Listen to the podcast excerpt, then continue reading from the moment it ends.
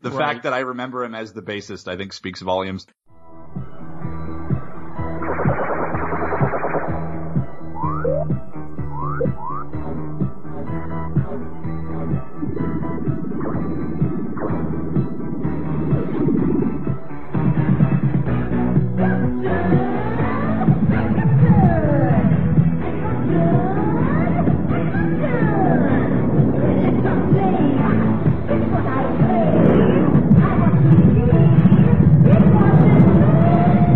Radiodrome.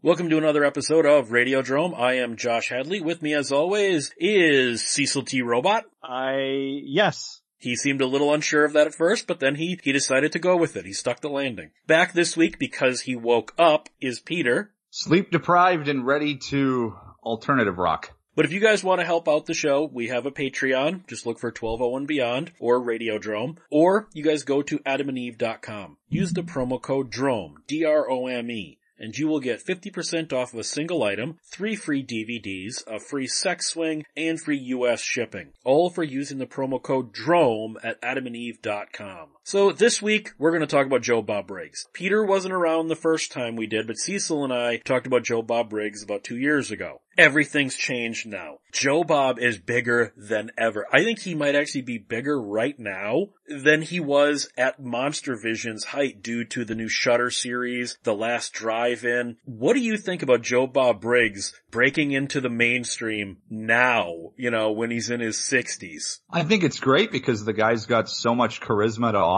and so much knowledge about this stuff, especially when it comes to like B grade and Z grade movies. And he's so entertaining when he talks about it. So there's no reason for him not to be taking advantage of the streaming and online culture that we have today to talk about what he's talking about because especially since there is an audience for this, you know, there's people that watch Cecil's show, Brandon's show, my show, you know, Brad's show that listen to our podcast and we talk about this sort of stuff. So there's a niche market for it, but there's absolutely a justifiably big enough niche market for him to come in and talk about it. Twitter normally is just complete hot garbage, but it warmed my heart so much to see on Friday night trending was Joe Bob and was Castle Freak. A freaking 19 and, and Chud, right. It was like a 1995 Stuart Gordon film that most, most mainstream folks have never thought about outside of, you know, our grouping and whatnot. And, so don't even know some- that it's like, uh, most people don't even know that it's like another one of Gordon's, uh, Lovecraft flicks too.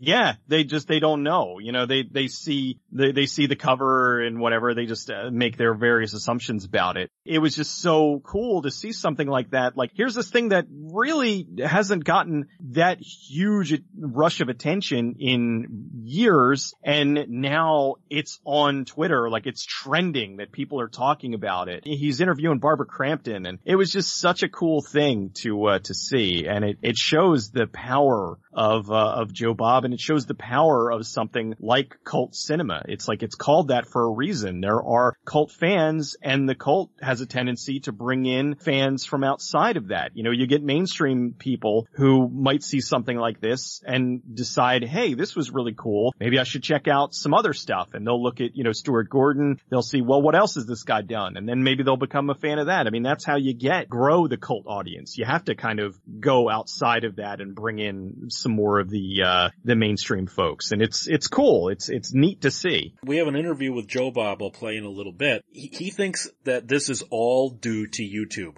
His entire resurgence is YouTube because people like myself and others posted all of the old Monster Visions and drive-in theaters and sleaziest movies in the history of the world and all this. He has more people come up to him at shows. He does the live shows, uh, you know, where he sometimes he hosts a movie or he has his traveling show, How the Redneck Saved Hollywood. He'll have people come up to him who weren't even alive when Monster Vision went off the air that are like, I'm your biggest fan! That, he said, is mind-boggling. It's true. Like there are torrent sites and YouTube and whatnot that have posted all of his old clips, uh, cause, and you know, some of them, the torrent sites mostly will post the clips along with the movie. There is an entire audience that would not have any idea who he is if not for it getting out there because of piracy. No, no, that completely makes sense because that's what introduces new generations to a lot of um, older stuff or just stuff from like 10, 15 years ago. It's it's a way for people to become introduced by it from people that were fans from it when it came out that are putting it up on YouTube, you know, sharing their memories of it and you have new people getting introduced to it, which is just that's fantastic. That we're keeping someone like Joe Bob Briggs, his his entertainment style and his charisma alive by sharing him with with future generations and I, I think that's great. And I think that's absolutely the reason for his resurgence. Not only that, but people that also grew up with things like Mystery Science Theater, the people that grew up obviously watching his show and decided to make their own shows that were very similar. Like Joe Bob Briggs was kind of essentially the original B movie, Z movie reviewer guy. Like he's absolutely one of my influences that, that along with like Elvira, Mistress of the Dark and stuff, this kind of like character that would be sort of character, but also kind of, it's sort of personable at the same time that's introducing you to these movies you, you might not have, might never have heard of in like a very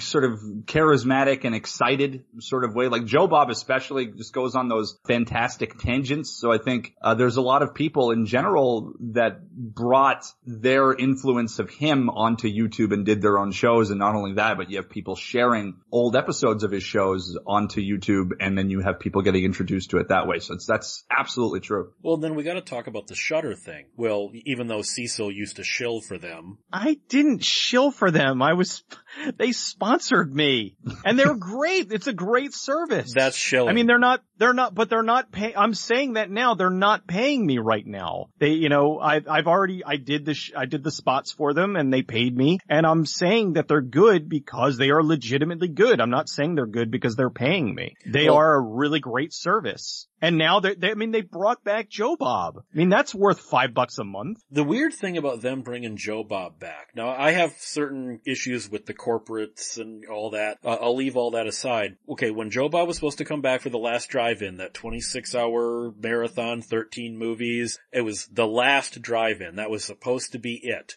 That was so popular. Not only did it destroy Shudder, it literally crashed the servers. He broke the freaking internet that night. I think Shudder underestimated how many people wanted to watch this, but it was so popular they were like, this was supposed to be a swan song. We gotta do this again. And now look at where we are. Cause I, I'm of two minds of the last drive-in, the 26 hour marathon. I am very glad Joe Bob is back and I'm glad he came back for the Dinners of Death and the very Joe Bob Xmas thing. But it was also a very good finale. The music plays, the lights go down at the end of it and he puts the hat on the chair. I think that would have been a perfect send off. So I don't know how I feel about it coming back as a series. I love it, but also I'm afraid it's gonna be like when they bring back a show years after it was supposed to have been canceled. I'm afraid of that, you know? I think with Joe Bob, we're always just going to get his genuine personality with it though. Oh, I agree Yeah. with that because I, I was talking to his assistant trying to set up the uh, interview and everything both times. I, I asked like how hard because you, you know you see him just go. He'll just go for eight nine minutes, oh, barely taking amazing. a breath. I'm so jealous of that without stuttering or anything. Like, Yeah. the guy's got a natural gift of gab. Yeah, because I, I asked her like, how much prep does he do? Does he rehearse? She's like, no, he just gets in there and does it, and it's just My he just you know just gets in there and does this all in one take. It's insane. It's like I need time nuts. to like collect my thoughts and, and I'll f- up and need to re-record or something. But yeah, he's just, that, that is a gift. That is a, it's a freaking It gift. is. I just recently tried to, my latest video I just did was almost completely unscripted and it was so hard to do. I was like, okay, I got my thoughts together and then I f- something up in the middle. It's like, ah, now I gotta stop, pause and then like intercut this. And it's like, it- it's very, very hard to just sit down and have like kind of, okay, this is what I'm going to talk about. I'm going to hit record and I'm going to do this. Like there's people that just have a natural talent for that. And Joe Bob absolutely does. Well, he, he Yeah. does he does script it. Joe Bob does script the show, and he does have a teleprompter. But mm-hmm. the, just the fact that he can make it look like he doesn't, and that it's Yeah. not scripted, is a talent. Well, you should always have some notes or whatever or something to, in case you forget something or there's like a lot of, lot of trivia you're trying to talk about. You should, you should have your thoughts together. But yeah, it also all always depends on how you end up delivering it. And he does it in a way where he makes you think that this is just all on the fly and it, it usually is all just in one take with little to no stuttering and it's very, very charismatic. Like his, um, his his level of, of delivery and, and presence is un, unmatched by a lot of people. I would say he has a gift and a, natural charisma that you can't fake. He loves these kind of movies and he loves being able to talk about them and he has the ability to talk about them with the knowledge to back them up. He doesn't just get out there and, oh, this is good and I kind of like it. And no, he gets out there and he's like, this is good and it was from this guy and he also brought us this and he has so much information just, he'll just spew out a, an uncut tangent. It's insane. Can just do that off the cuff. It's, it's amazing. It's great. I mean, I, I have moments where I can do that. Mm-hmm. He does it just effortlessly. Just every time. Just every time knocks it out of the park. See, back when I had my old crappy show, we would do it Joe Bob style where we would all one take, no breaks or anything like that. Mm. I could, I, I, I mean, I was proud of how much we didn't stutter and just ran through it. I'm not even close to where Joe Bob was, even in the drive-in theater days, you know? He, he just, he commands the screen. And in all honesty, he has such a cult built up around him. It's like what I've always said about the horror hosts when when I was growing up, I mean, you know, nowadays they're coming back, but kids don't really know the horror house today. That that experience. Peter, you're a little bit younger, but I know you remember this. Cecil, I know you remember this. We didn't watch their shows for the movies. We we weren't like, oh, I don't really want to see that movie. I'm not tuning in this week. We tuned in for the host and then whatever movie they were showing was the extra, wasn't it? Mm-hmm. Yeah. I mean, I, when I was watching in a similar fashion with Mystery Science Theater, I didn't, you know, a lot of times I didn't know what the movie was. It was just, you were just watching it because you wanted to see what the people were talking about. I liked when I would tune into Monster Vision and it was kind of cool when he would come on and he would introduce, you know, he would say a movie and I'm like, oh, I know this movie. You know, I'd watch it. But then there was a, a joy. Hey, I'm going to talk about and whatever it was. And I'm like, I've never heard of this. This is awesome. And mm. he's dumping all this knowledge and this love about this film that I haven't seen, but I'm going to see it. Cool. It was, that is largely what a lot of the joy about the horror hosts was coming from. You're tuning in for the host and then the bonus is to see whatever they're going to introduce you to. Yeah, absolutely. I, I, think that's the one of the biggest drawing points for Joe Bob was definitely him, his personality, what he brings to the table, the trivia that he brings to the table, and then the movie. Yeah, is just kind of icing on the cake. It'll either be something you're looking forward to watching, or it'll be something you're getting introduced to for the very first time.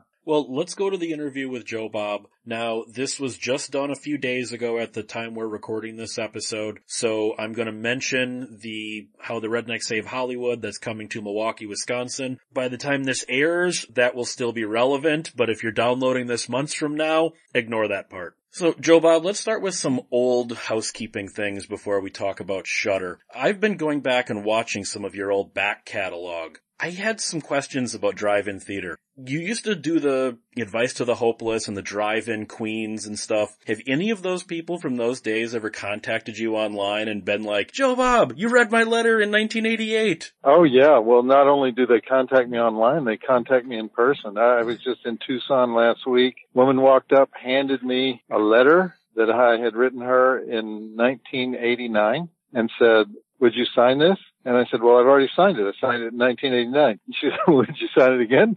And so, and so I wrote, I'm going to sign this piece of paper every 30 years and signed it. And so, yeah, that happens more than you would think, you know, or people want to reminisce about a show that I did, you know, back in the 80s. So many people have told me they were at my first show in Berea, Ohio in uh, 1985 that it's more people than could have actually gotten into that auditorium. the Any Jerk Can Host contest. Did that guy ever, did you ever contact him again? Any Jerk Can Write Like Joe Bob? I think, uh, oh boy, I, I think that if I'm re- if I'm recalling correctly, that was a guy from Central Indiana. Am, am I recalling that correctly? who who um, had worked at uh, University of Indiana, Indiana University. Yeah, he he uh, did occasionally get in touch for about the next ten years, but haven't heard heard from him since then. He's famous actually in basketball history. Bobby Knight threw a chair all the way across the the uh, court in a in, in, in a basketball game, and it hit one of the spectators, and it, it hit the guy who won the anybody can write like Joe Bob contest. So, okay, then the other thing is the one nine hundred for Joe Bob. How long did that last? Wow, the, uh, boy, you're really bringing back the memories. There was a um, there was a period where everyone was doing 900 numbers. You would it was just a form of entertainment. You would call up, you know, you would get a little five minute piece of something. Some company came to me and said, "You want to do these?" And I, you know, and I and I did. You know, I think there were maybe 20 different messages that you that you got if you call the number it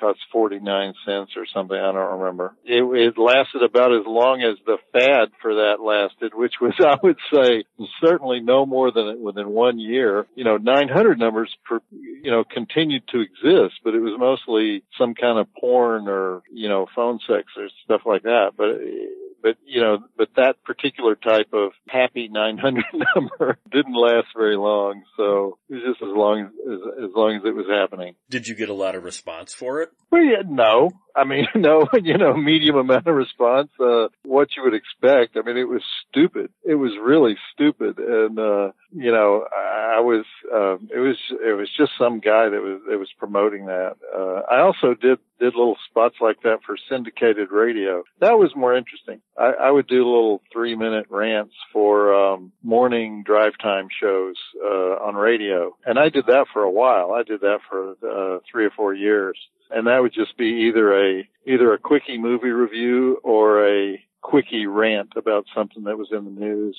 I have this love hate relationship with radio. I, I I admire the people who do radio. I can't do it. They they would bring me once a year to be the guest host for a classic rock station in San Francisco, and I would be the drive time guy for one week every summer. Well, you know, so that's four hours. It's like 6 a.m. to 10 a.m. And so I would start on Monday at 6 a.m. I would be out of material by 8 a.m. on Monday. you know, it's like I, I, didn't have, I didn't have much more to say. So I would just take phone calls the rest of the week. Well, fortunately, it was the classic rock station in San Francisco, so you could just play 37 minute Grateful Dead songs. and uh, they were happy. You know, a, a lot of Stairway uh, to Heaven, huh? Yeah, absolutely. But I did have these syndic- little syndicated pieces that they would run on some of the rock morning drive time rock stations. Do you have any of those still? I mean, do you still have copies? Oh man, I doubt it. I'm not very good at saving stuff like that. But you know, my my fans have rescued a lot of stuff that would have been otherwise lost. Both stuff in print media that I wrote, you know, things that I wrote, or things that in uh, video that were kind of obscure, you know, and they'll they'll find them and send them to me, and uh, and really, I'm I'm indebted to people who have collected this stuff because I did a lot of TV that wasn't. I would go to Portland or something and be on the noon talk show on, on a TV station in Portland. Who's going to save that? Apparently somebody, somebody sent it, you know, cause, cause they send it to me. It's on YouTube. And so, uh, yeah, and YouTube is great because YouTube fans put up the stuff, you know, that they have saved uh, since, you know, from from from time immemorial. Every once in a while, the lawyers make them take it down and they put it right back up. and so I, I love that. Because I, I found a weird one of you at KDAF hosting Beach Blanket Bingo Week. I kind of remember that. I kind of remember that. That was uh, uh that was a Dallas station, I think. Uh, the memory's going. Yeah, I do remember doing that. I do remember doing that. Yeah, I I did, I did a lot of weird TV back in the days of syndicated TV, often for free, just to promote a book or something. You know, I, it's not like it was a job; it was just you know something I was doing. I remember we went on the local station in San Francisco and gave a lifetime achievement award to um, Carol Doda, better known as the Twin Peaks uh, the most famous topless dancer in history. I guess she originated, it was, it was called go-go dancing in the 60s. And, but she was the first to like go totally topless and get arrested. She got arrested, you know, several times until they legalized topless dancing and you didn't have to wear the pasties anymore. So because of that, Carol Doda was like this this immortal figure in topless dancing. And we gave her a lifetime achievement award on the on the show. And you know, we would do crazy things like that on local TV. Well, obviously you had a little bit more leeway when you went to the movie channel. I was watching some of your, the earliest ones that have been rescued. I know you have 496 movie channel episodes, but there's only about 80 of them online. You are so laid back in those early ones compared to the, I, I don't want to say hyperactive, but the much more energetic Joe Bob we're used to. I mean, partly that's because of the way the show started is that the movie channel, first of all, the movie channel was the fourth, it was always the fourth premium channel. You know, you would buy HBO, you know, you had your cable and then you would have to pay extra for HBO. And then if you still wanted more, you paid for Showtime. And then if you still wanted more, you paid for Cinemax. And then if you were a crazy ass, you know, consumer, you would buy a fourth premium channel, and that was the movie channel. So we were always like the small kid on the block uh, trying to get noticed. And so because of that, the guy, the guys that ran the channel, they went over to Europe at one of those film markets and they bought a bunch of crap. It were, they were the worst movies. I mean, but they were either sex or violent. And so they thought, who can we get to host these things? And they asked me to come be a guest host because they'd seen some you know, me celebrating some exploitation movies in print. And so they invited me to be a guest host for one month. We did four episodes and I, all we had was, it was the chair, the, the lazy boy recliner with the steer horns on the back you know, stared straight down the barrel of the camera and introduced these movies. And at the end of the month, they, they were like, oh, well, that went pretty well come back for another month. And so I came back for the next month and then they would invite me back, come back, do another month, do another month, do another month. Well, I was there for 11 years, you know, and I don't even think, I don't even think we ever did a contract or finished a contract for, for the whole time. I mean, we would, we would start to talk about a contract and I would just say, well, how much are you going to pay me? And they would tell me and I'd say, well, that's okay. We don't need a contract. Just pay me that. And so we, and so we did 11 years and it, I mean, it was literally that informal. I mean, originally it was on a little crappy stage by um, Penn Station in New York, and then we moved to the spacious Dumont Studios from the old Dumont network in Spanish Harlem. We were in the Honeymooners where they used to do the Honeymooners. And then I said, you know, you guys are spending way too much money. I can do this on a tiny stage in Dallas for like a fourth of what you're spending. And so I just moved the whole thing to Dallas. Most of the years of drive-in theater and Monster Vision were done from uh, Dallas. Fortunately, Ross Perot built a studio down there that nobody wanted to use and so they had a real cut rate on the on the use of it. So we were in Ross Perot's studio. Sometimes Ross would come in and film something. He would film something right next to the drive-in set. So that's that story. It, it, so the reason I probably seem different in those early episodes is the stakes were so low. there was nothing, you know, it was just a guest shot. Thought I w- I wasn't going to be around next month. So, you know, later it became a more serious endeavor, you know, and so we would put, put more prep into it. What happened with Linda Blair Week? Was that real? Cause I, I know sometimes like with the fifth anniversary special in Vegas, the whole premise was nothing's going right. With the Friday the 13th marathon, Monster Vision, nothing was going right. Was the Linda Blair week where we have to air last week's episode that didn't air and Joe Bob screamed at us for losing the tape? Was that real or was that part of the joke?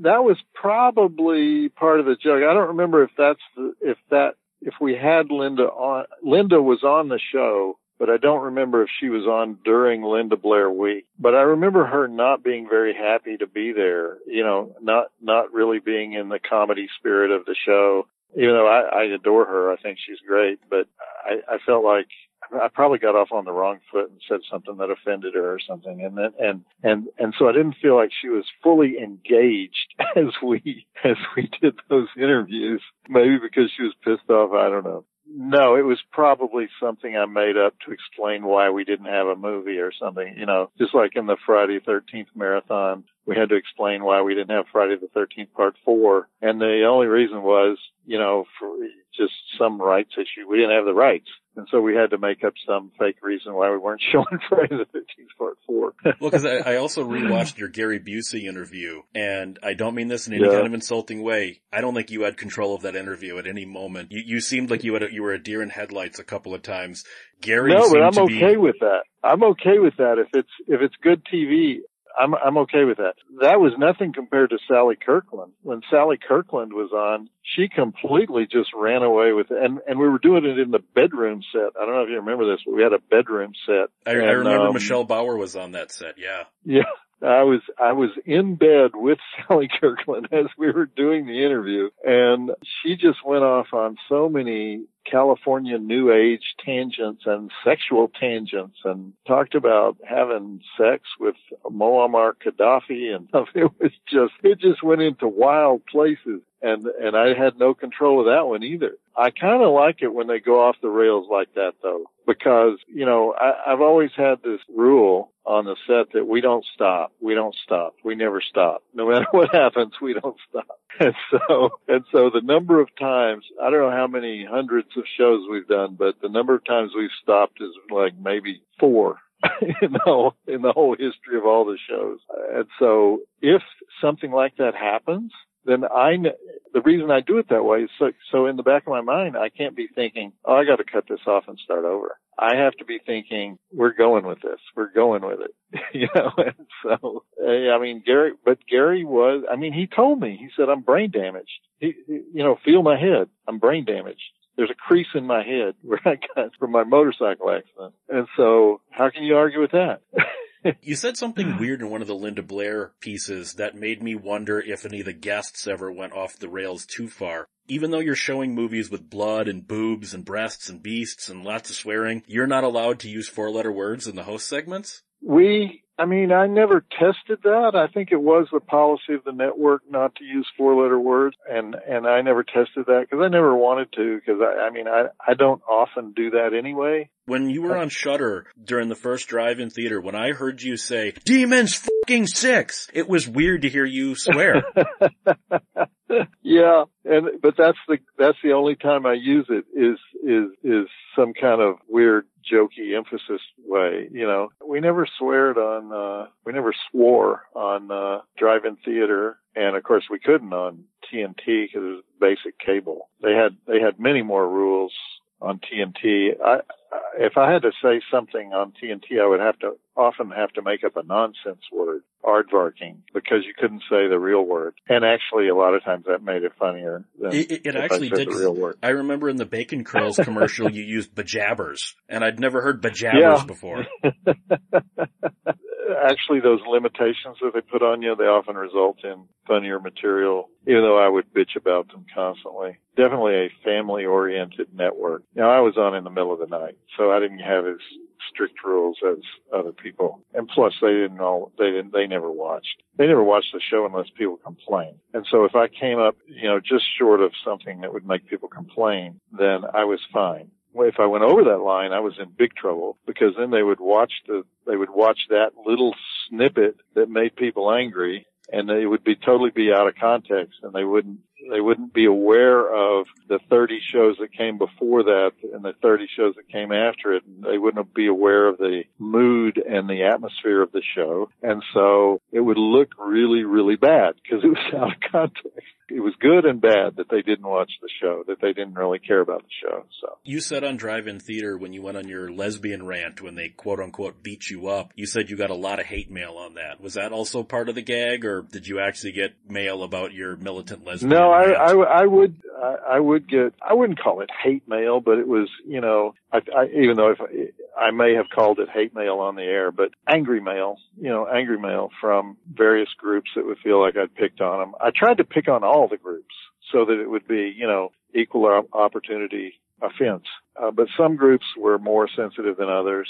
I guess at that particular time uh, in history, those particular lesbian jokes were not well received, but I don't remember, I, mean, I don't remember the gag. I don't, I don't remember exactly what we were doing. you went to a, a, a lesbian convention and you got beat up by militant lesbians and you came out all wrapped up in bandages. Oh, oh, yeah. Half true because I did go to a lesbian convention. I went to a, a, a gathering of lesbians at the uh, Dinah Shore Golf Tournament in uh, Palm Springs. Apparently they go there every year to the Dinah Shore Golf Tournament. And which I don't quite understand because I don't think Dinah Shore was a lesbian. I think she dated Burt Reynolds. But anyway, I, I had gone to this thing and met a lot of lesbians and been in a lot of like awkward events where I was the only guy and and they didn't really want me there. you know, it was like it was really it was really a you know one of those uh, minority way you feel when you're a minority, and so I, it was probably inspired by that. I was I was just there for a magazine article. I picked up the Round Eye album because I saw you were on it. I loved the album. How did you wind up doing the spoken word parts for a punk rock album by white guys in Shanghai?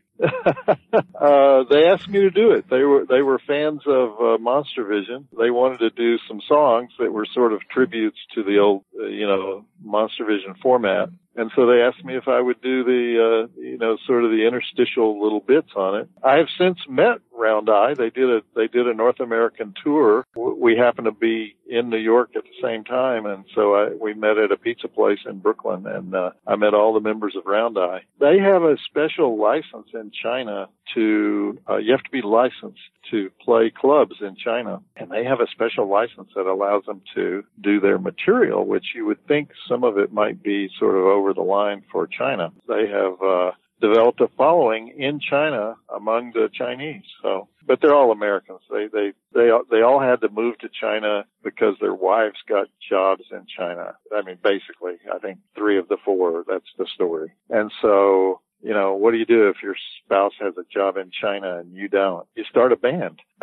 it's a good band too. I'd never heard of them before this. It is a good band. I, I really, I mean, I don't know what your musical tastes are like, but this was right up my alley. Oh yeah, no, I love the music. I love it. I, I mean, it's, it, I wouldn't call it hardcore punk. I mean, it, it's very mellow in, in, in, it's at the mellow end of the punk scale, I would say. Yeah, it's got a little uh, rockabilly but, uh, in it and that, yeah. Good. I, I have a, back in the 80s when I was doing my one man show, I had a band called the, uh, Joe Bob Briggs All Cousins Hillbilly Band. That's what they would be when they would play for me. But in, it really was guys in a hard, serious hardcore punk band called Stickmen with Ray Guns, right at the heart of the punk movement. So I went to some really hardcore punk clubs to see them perform and, you know, tried to stay at the back so I wouldn't be killed. But, uh, it was, so I, so anyway, I have a, I have a track record with the, with punk guys. Well, now, now we got to move on to Shudder. So when you brought last, okay. when you brought last drive in about you broke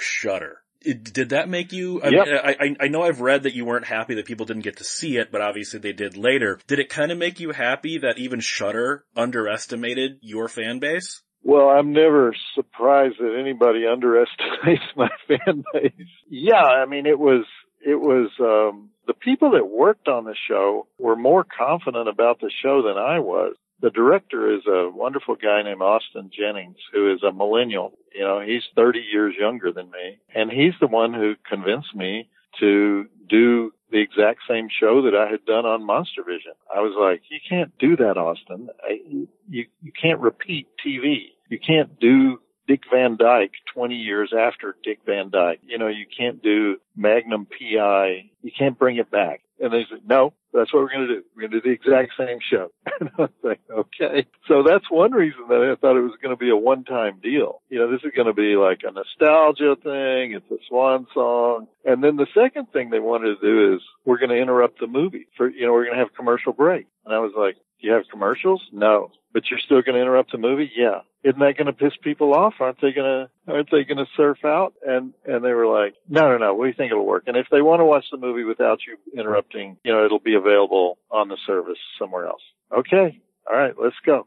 you know, and so we didn't have any money. So we had to do it in a yet another crappy stage, like like the original movie channel show. But the uh, but the people that were working on it thought it was really special. In fact, Felissa Rose, who's been a friend of mine for years, she she came on as one of the guests. She got to the studio and she said, "This is very special, Bob. This is very special." I said, "Why is this special, Felissa? We're in the slums of Newark." she says, she says, she says, I don't know. I just have a feeling. It's very special. I'm so happy to be here. It's so special. I was like, okay, Felissa. All right. You know, be nice to have a real studio. she but she was, uh, you know, so confident in the show. And, you know, so later I said, well, Felissa, I guess you were right because everyone liked the show. So, you know, we, we did a good job. But yeah, I, I was totally surprised that there was such an overwhelming, overwhelming love poured out of the, the old fans and some new fans and some young fans. The, the, the fans that have been born since the year 1995, they all say the same thing. They say, why aren't there horror hosts anymore? Why didn't we have this when we were growing up? And I'm like, well, I don't know. I mean, I could give you some theories about it. Commercial hour on TV used to be something like, uh, 48 minutes, you know, and then there were just 12 minutes of commercials. And now I think it's something like 42 minutes and there's 18 minutes of commercials. And so there's no room for the host. There's just no room, you know, so that would be one reason that you don't have horror hosts. But I, you know, I, I, I don't really know the reason, you know, because we all got fired at the same time. you know, Rhonda Shear and Elvira and everybody else, we all got fired at the same time. So I, I don't know why that, why that happened and that, that was sort of over. But now it's back because streaming, you know, you can do it with streaming. Well, with, with on, with Shudder, with the original Last Drive-In, I thought that was a great send-off. It was a somber little goodbye with the music and then the lights come down, you put the hat on the chair. I thought that was a great send-off. What then prompted them to go, holy shit, look at these ratings, Joe Bob's coming back again?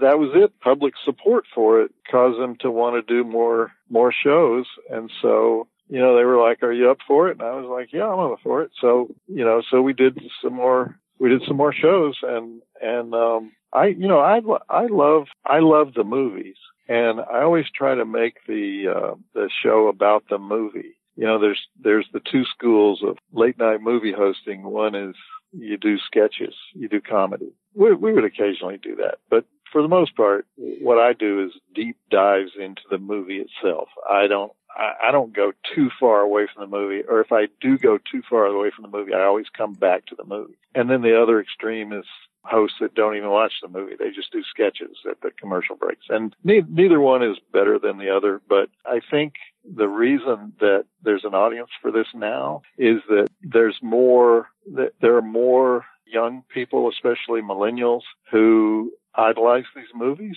and want to know more and more and more about them. They idolize the 80s, which I don't quite understand because there's a lot of crap in the 80s. They, they, they, uh, horror fans are different from all other genre fans. Horror fans want to see everything. They want to see everything from the beginning of horror from the cabinet of Dr. Caligari in 1922 to the latest Jordan Peele movie, you know, and they want to see everything in between in every decade and they want to talk about it. And so my particular kind of um, intense study of these films is attractive, I guess, to people who are hardcore into it. Well, now you had the other two specials after Last Drive-In, and now you've got the regular Last Drive-In that's starting this week. Is this going to be any Right. different than those? And are these going to be available on demand? Because I know you you were a big push for the communal viewing experience, but there's a lot of us who have to work on Friday nights, so watching it live is not an option. the great thing about streaming is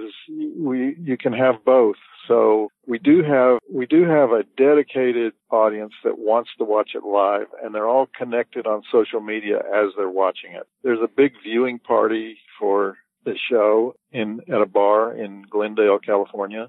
There's huge group of people who watch it on on Slack so they can talk talk to each other on Slack while it's going on. There's a huge group of people that call themselves, well, there's various groups that call themselves the drive-in mutants and they, and they're connected online either through Twitter or Facebook or some other social media. They watch it that way. So I, I like that. I like that communal experience. And then other people watch it later or they wa- rewatch it later. We have, we have both. It's better if you watch it live. I, I get that, but sometimes, but you know, getting off every Friday night, is, you know, from work is not really an option for myself and a lot of other people. Right. Well, that's the good thing about streaming though, is it's eventually going to be available. So a lot of people didn't see the original marathon, but they, they saw it later on demand. There were even some people who were so fanatic that they watched it straight through. You know, it was 26 hours long. there were some people who said, I want the whole experience. I'm going to watch it. I'm going to turn it on and watch it straight through 26 hours. And they did. And then they would write to me about it, and say, yeah, well, we finished it and here's, here's what we think and here's the highlights. And man, I'd never heard of this movie, but I'm glad it was in the marathon. And uh, you know, I faded at this point, but I came back at this point, you know, so. I, I tried so, um, to watch it live, the first one, yeah. but I kept, after about the fifth time I got kicked off the server, I said, you know what, screw this, I'll get it later. I know, I know, it, it, it was frustrating. There, there's a, um, Twitch, one guy was, that had a good connection was broadcasting it over Twitch so everybody could watch it. And for his efforts, he got kicked off of Twitch forever. I think he got, I think he eventually got back on because we complained so loudly, but you're not supposed to rebroadcast media on Twitch apparently. Anyway, you know, it is a pay service. I mean, it's only $5 a month, but it's still a pay service. And so they, you know, they got to get their five bucks. You can get the free trial and and watch it and then cancel. I guess I shouldn't say that. You always had battles with the high sheriffs over the movies at Movie Channel and Monster Vision. Do you get to pick the movies this time? Yes, uh, I pretty much pick the movies uh, with with the advice of my uh, producer and director. But the list is not that expansive. I mean, there's it, that doesn't mean I can just pick any movie and they'll make a deal for it and get the rights to it the first list we have to go through is what they already have the rights to or what they're about to have the rights to. And then, you know, we can put in requests for movies that we'd like to have, and then they have to check them out and see if it's possible to get them. Sometimes it is, sometimes it's not. But I, I always end up with with a mix that I like because you know, I mean, my my tastes are not narrow, and there's a there's a lot of different ways we can go with it. I mean, we have classics, we have so bad it's good movies, we have cult movies, we have horror comedies, we have foreign horror we have a lot to pick from. Well, and then people can also see you live live. Like, for instance, at the date we're recording this, next Sat, not this coming Saturday, but the Saturday after that, I will be seeing you live in Milwaukee for How the Rednecks Saved Hollywood. What's that been like touring around with that? That's great. I love the live shows. Every city's different. Every audience is different. And when I first started doing that show, it's a very redneck show. It's a very southern show. And so I only did it in cities that love their Confederate monuments, you know? and then a guy in Boston asked me to come up and do it at his theater in Boston. I said, okay, we'll have every redneck in Boston at the show because, because, you know, I, I'm, I'm a little skeptical about this. So it worked. It worked in Boston. And so since then I've, I've done it in, in, uh, other places in the North it's a uh, it's kind of, it's a fast moving what would I call it? It's film history. It's redneck history. It's comedy. It's uh, it's it's 250 clips and stills in two hours. It moves really fast, and so it's uh, it's it's just it takes you through this ride. It's this ride through history, but it's I'm doing a bad job of describing my own show. It's an experience it, it, it's it's not like a TV show. It's it's a it's a um, rant monologue, stand up routine, clips and stills from movie history. That's the best way I would put it. What are the fan interactions okay. like after these shows? Oh, they're amazing. I mean, I always do you know, signings and meet and greet everywhere I go. People come up and share their stories with me and, uh, it's great. You know, one thing I notice that's different about today as opposed to when I first started doing shows 30 years ago, more women come to the shows. I've always had a very male audience. You know, I don't know. I think horror is male and the kind of movies I championed were, you know, had a principally male audience. And so the first time I noticed you know, more women at the shows was you know, they'd be dragged there by their husband or their boyfriend or whatever. And then on this latest tour, I noticed sometimes the woman is dragging the man to the show.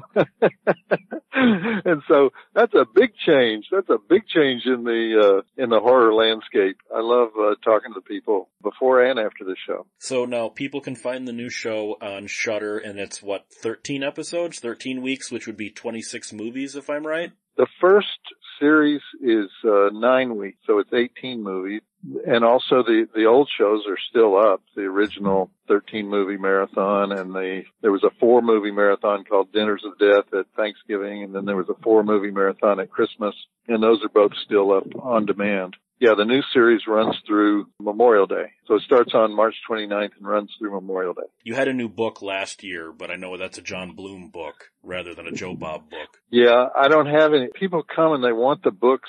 Uh, I've, I've sold almost all the books that I had. People complain because my books have been out of print for so long. All the books, Amazon has some kind of algorithm that's based on demand. So if a lot of people want a book, even if it's an old out of print book, the price goes up. Prices of my books now are up over a hundred dollars. And, and they used to be like one dollar.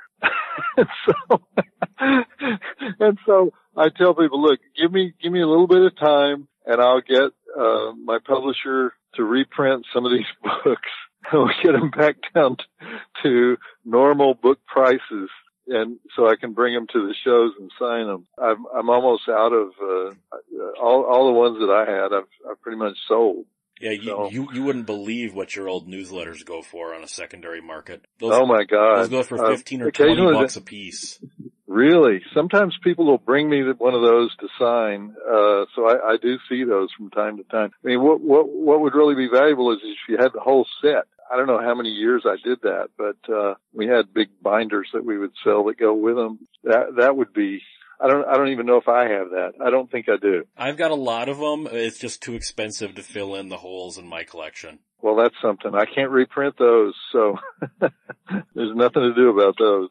The weird thing about the cult of Joe Bob how much stuff there is out there that nobody remembers. He, as he talked about, he wrote in so many different magazines, sometimes as Joe Bob Briggs, sometimes as John Bloom, his real name. He wrote for, he wrote so many articles that are just sort of scattered about. Maybe you'll find them in an old issue of, you know, National Review or something like that. There are all of these old rants he used to do on the radio. I haven't seen a single copy of that. He used to have his all cousins rock band out there, no known recordings out there. There, there are all the times he appeared on radio. He would guest host on random TV stations in Florida and Dallas and Los Angeles and do a week of movies. I mean, just drive-in theater alone. He was on for 496 straight weeks. That's two movies a week for the bulk of that run. There, that means over a thousand episodes of that show exist. Just drive-in theater. There are only about a hundred and 20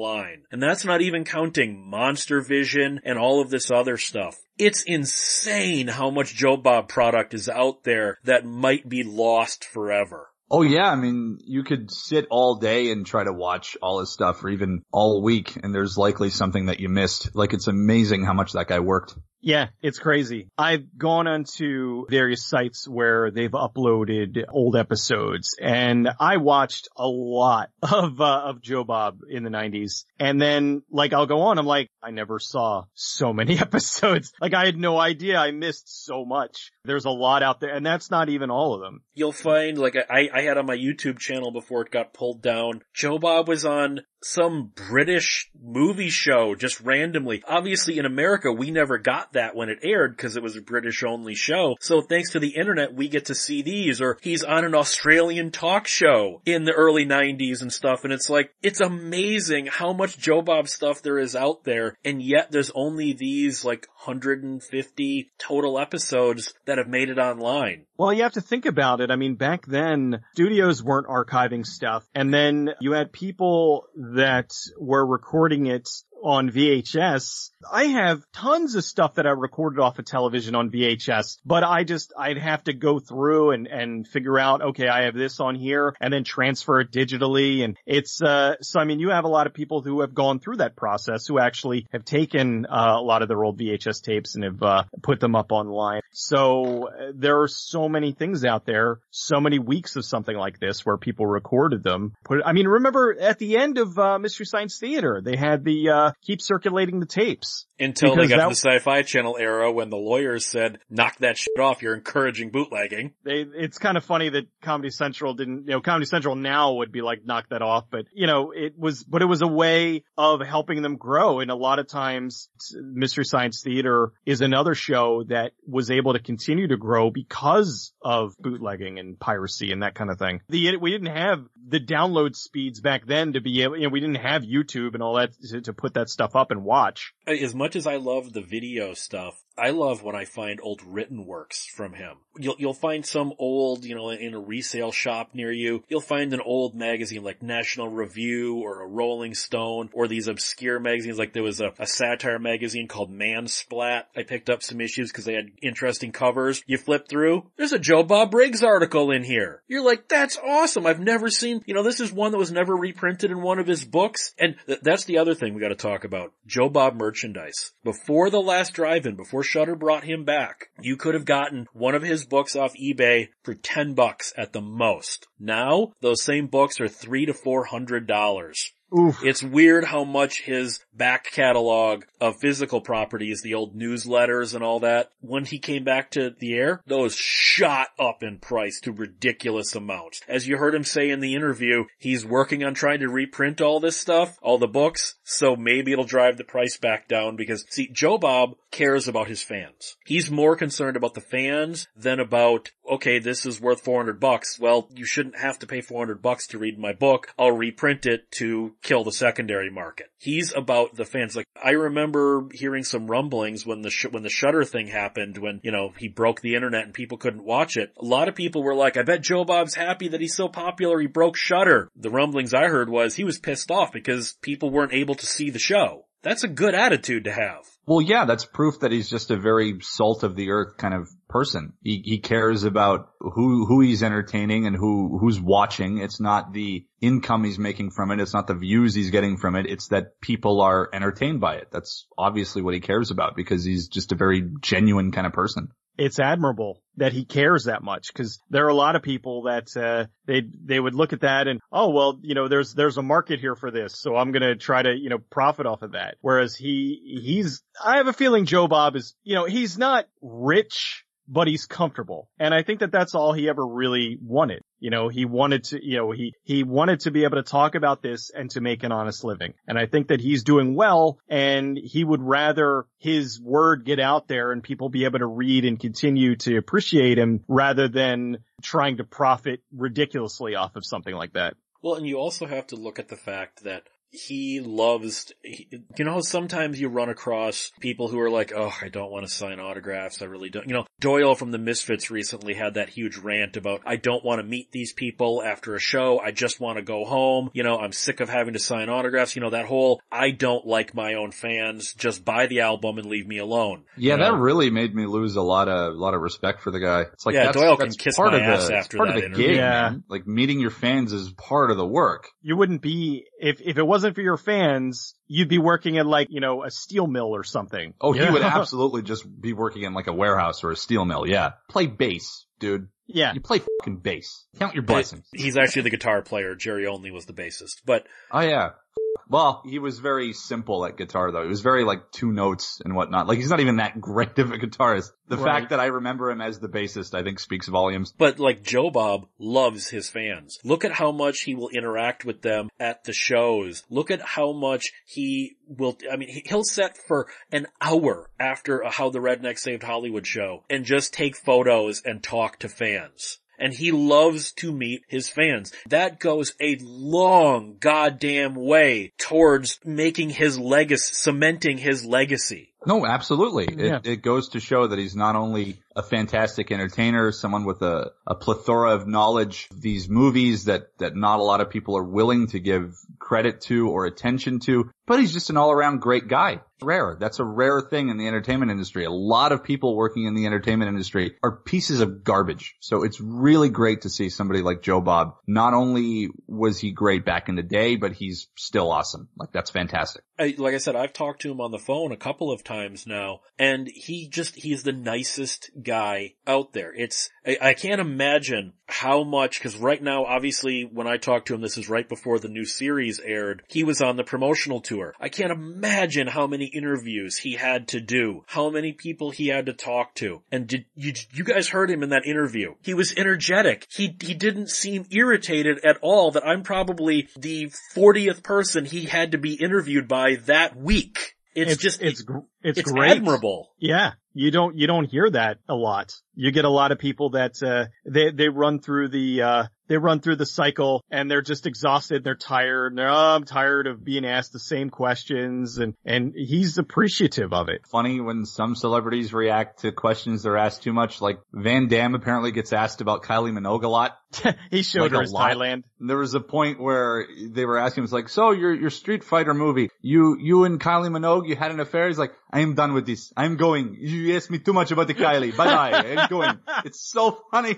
To be fair, I tend to, if you've ever listened to any of the interviews on this show, people, I tend to ask the questions they don't get asked very often. the obvious ones, like the, the movies they're most famous for, you, like I've listened to like the Joe Dante interviews and stuff like that, and it's very much some of his more underappreciated works, like what his, uh, what his like more sort of obscure influences might have been, which I think a lot of creators and producers and enter- entertainers and actors, these are the questions that they want to be asked because they're tired of, of answering the mainstream ones. They're tired of answering these what was Street Fighter like, you know, questions that they want the, they want something that's more like, you know, what about this li- little movie you made, you know, before you were famous? What was, what was that like? What was it like working with this guy before everything became as big as it was and stuff? I think they would rather talk about those things or those like smaller victories for them rather than the ones that like everybody already knows about. Look at the Joe Bob interview I just did. Probably half of that was stuff even Joe Bob fans probably had never heard of until I brought it up to him. How often is he going to get asked about that punk rock album where he did the spoken word interstitials, that Round Eye album by a bunch of white guy, white expatriates in Shanghai that made a hmm. punk rock album with Joe Bob Briggs on it? I bet a lot of Joe Bob fans were like, what? He was on a punk rock album? Yes, he was.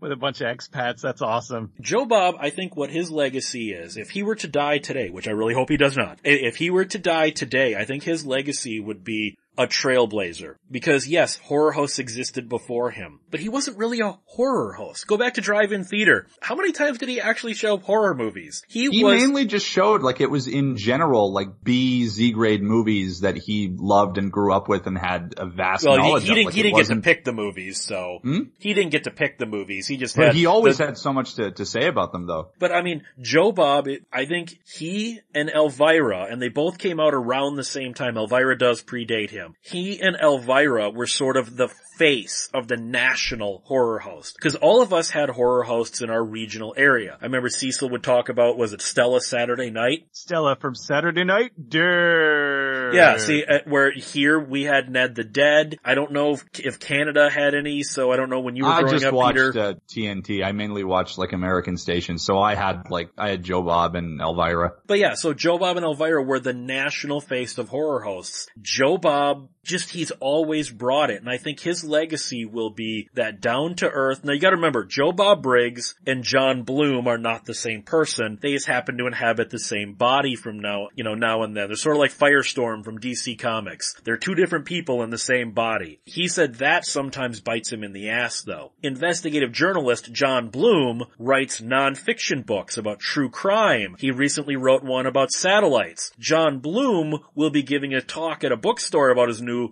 his new book, and people will come and be like, "Where's all the jokes? Where where's the hat?" They can't understand that John Bloom and Joe Bob Briggs are two totally different people that happen to exist in the exact same body. that, I, think that's also going to be part of his legacy of that weird dual personality. It, it- it's it's funny. Maybe I'm talking out of school here, but when I'm t- when I w- was interviewing Joe Bob Briggs, and then all of a sudden after the interview was over, John Bloom and I sat and talked for a half hour. Does that make sense? Well, there is the there's the sort of the on-air personality, and then there's the person behind it, and there's a little bit of truth to both of them. Now, obviously, at the date we're recording this, the new Shudder series just started a day a day ago. What do you think Joe Bob's Joe Bob's future holds? Do you think he we're talking multi seasons of Shudder here? Because I mean, his as far as I'm concerned, his fame is only is only going to go up from this point. point, and I think he is probably single handedly going to cause more people to subscribe to Shudder than have all in all of Shudder's history up to this point. I think at this point, I don't, I mean, unless Shudder goes away, uh, like, I'm sure they'll sign, you know, they've got him signed for a nice deal and he can kind of continue this for as long as he likes. I think when it ends, I think it's going to end on his terms because I don't see the audience going away. I know I'm going to continue to watch it for the rest of my life, you know, like as long as he keeps making them and as long as he wants to keep doing them, I'm sure, uh, Shudder will keep him on board. I can't see, you know, it, it, I think it would be silly because I think the, he's probably brought in so many more subs to them than anything else they've done previously. I think his future is whatever he wants it to be, really. I mean, this is something, the type of work that he does is the type of work you can do for a very long time when you're naturally good at it, which he very much is. I agree. And uh, I think right now, I'm, I'm not saying Shudder was in financial straits, but I think he's right now what's keeping the lights on at Shudder. Well, it's I, still you know, kind of a, a booming company. Like it's only been around for a few years. So really any help that it gets, be it from an entertainer like Joe Bob Briggs, the type of movies that they're screening on it, any help like that is going to help it grow as a company. And I think he's definitely contributing to that growth with the starter, sort of, well, starter company that it is for Joe Bob. And it's both great for Shudder. Well, Shudder is owned by AMC, and I don't know anything about the specific workings of Shudder, but we've been hearing for years about the complete mismanagement of AMC, and I assume that has to filter down to Shudder as well. Because it's well known that AMC is run by people who have no idea what they're doing and are just barely staying afloat. If it wasn't for The Walking Dead, AMC probably would have been bankrupt by this point. Joe Bob is one of those rays of light. It doesn't matter if I, uh, okay, you, two of you and I, we have probably already seen everything in, in all three of the marathons he did prior to the regular series. I've seen all of the movies before he showed them. Cecil, you mentioned how Chud was trending on Twitter. Do you know how many people are saying that they had never heard of Chud before Joe Bob showed it? That, that, that breaks my brain. Now that, 'Cause uh, th- that's such a staple. Because like the Simpsons used to make references Yeah. to Chud. Yeah, Simpsons made a few references to it. There are people I know that have legitimately never seen the movie, but they know what the acronym CHUD stands for. Yeah. Then again, you also have to look at the fact that we are the exception. Like, I, I went through every, not counting the new Mystery Science Theater, which is all relatively mainstream stuff, the original MST3K, I looked through all of the movies. I literally had seen three quarters of those movies unriffed before they were ever a Mystery Science Theater episode. And I think people listening to this show are probably in that same area, where a lot of people, a lot of Mystery Science Theater's mainstream audience probably had gone, I've never even heard of this movie or any of these actors before. And, and people like us are going, this is like the fourth time I've seen this movie now. And I think that is the beautiful thing about Joe Bob. He's both exposing people to movies at the same time people like us are like, you know what? I haven't seen Chud in 20 years. This, you know, let's watch it.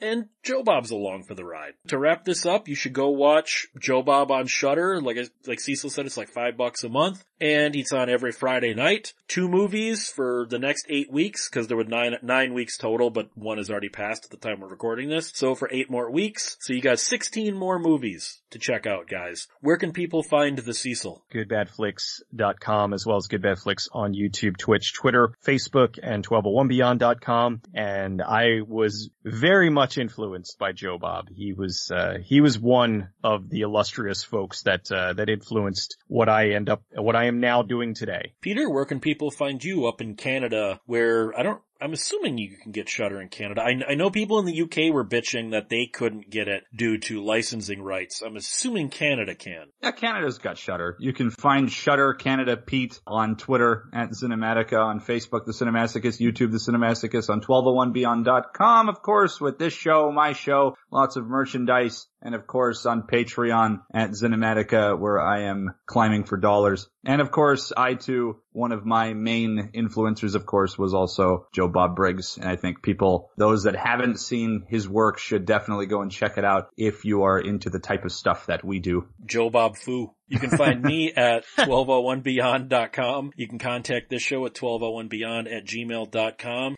Go try and search out some of that weird stuff I talked about with Joe Bob. Some of it's on YouTube, some of it's not. And buy Round Eye's album if you can. It's called Monster Vision. It's a great album and I'm about to play one of their songs for you. Four stars. What the hell was that?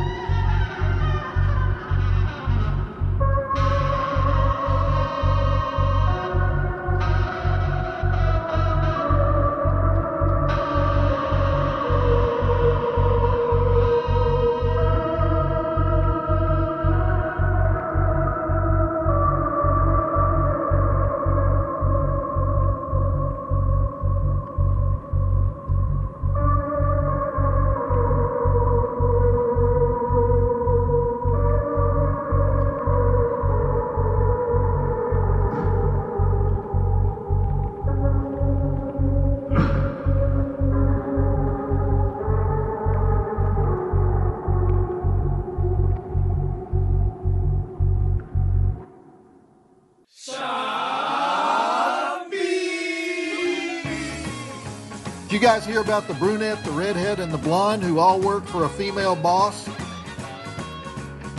They notice that the boss leaves early every day. So one day the gals decide that when the boss leaves, they're going to leave too. After all, she never called or came back, so how would she ever know? So the brunette is thrilled to be home early. She does a little reading, goes to bed early. The redhead is elated to be able to get in a quick workout before meeting her dinner date. The blonde is happy to be home, but when she goes to her bedroom, she hears this muffled voice from inside. So slowly she cracks open the door and she's mortified to see her husband in bed with her boss. So ever so gently she closes the door and creeps out of her house. The next day at coffee break, the brunette and the redhead mention leaving early again, and they ask the blonde if, blonde if she's going to go with them. The blonde says, No way, I almost got caught yesterday.